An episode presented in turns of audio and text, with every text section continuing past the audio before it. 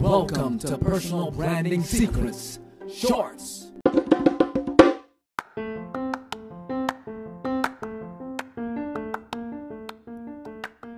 What's going on? It's your boy Rich Lawent, and today I want to talk about a topic that is dear to my heart, and I know it's dear to your heart as well. And I don't even know you. You know, I might not even know your name, but I know who you are as a person. And what I'm saying by that is, you want to be happy. Ultimately, you want to be in a place where you love what you do. You feel like, you know, you're doing exactly what you're good at. But how do you get to that place of being more happy, more positive, right? Positive vibes, positive life. How do you get to that space? You get to that space by first taking care of you. You know, first doing you.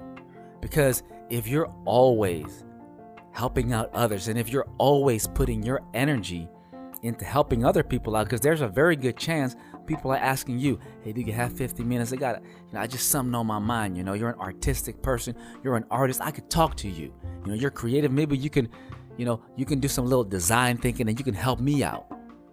Chances are people have asked you that. But before you go there and before you give energy to others, the secret is this. And it's not even a secret, but some people still don't get it or still don't know it. And that's all right. That's why I'm here with you. Take care of you. Focus on what you love to do. If you want to work out five days a week, do that. If you feel like you just got to write songs in the evening, but you might have to skip a dinner once or twice a week, then do what you got to do. Because the moment that you do what you love to do, that's when people can start seeing you and can start, you know, feeling happy around you. And in return, you're gonna feel that happiness. I mean, would you rather not make music and then be all salty at the dinner table? And your wife or your girlfriend asks, What's wrong? And you're like, Nothing. But clearly, you ain't happy with what you're doing. So do you and make sure that you take time for yourself consistently.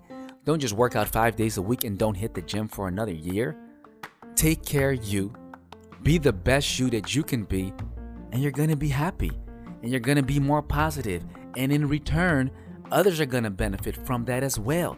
So you're not being selfish if you're in the studio all night. You're not being selfish if you're going for these long runs because you know you gotta be in the best shape of your life.